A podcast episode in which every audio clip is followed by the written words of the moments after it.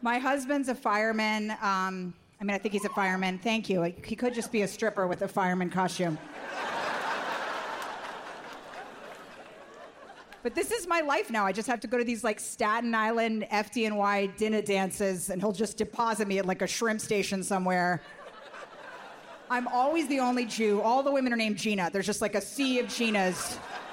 Just rows of hoisted tanned racks and shimmering crucifixes.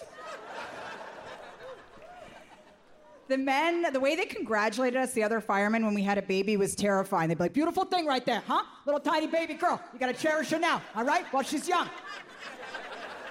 I'm like, why does this feel like an active threat somehow? They're like, you know what? At the end of the day, it's about family, all right? Remember that. It's about family. I'm like, why do I feel like I'm about to get offed on The Sopranos whenever you guys greet us? They always sound like they're about to admit something they can't hold in any longer. They'd be like, you know what? The days are long and the years are short, all right? You gotta cherish her right now, okay? Killed my first wife, Diane. I'm like, I don't think you meant to say that out loud, Dino. Diane went fast too, you know? I watched the light go out in her eyes, all right? Everybody's good? Everybody's safe? Things are good?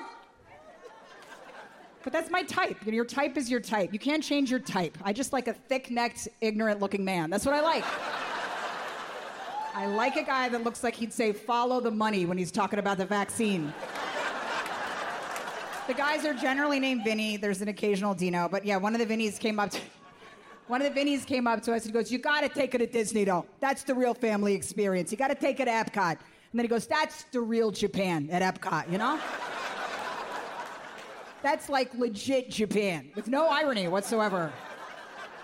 He's like, people think you gotta spend all this cash, you fly all the way to Japan, but it's a fucking scam. He referred to traveling the world as a scam somehow. And Epcot as reality. That was real life in Vinny's mind.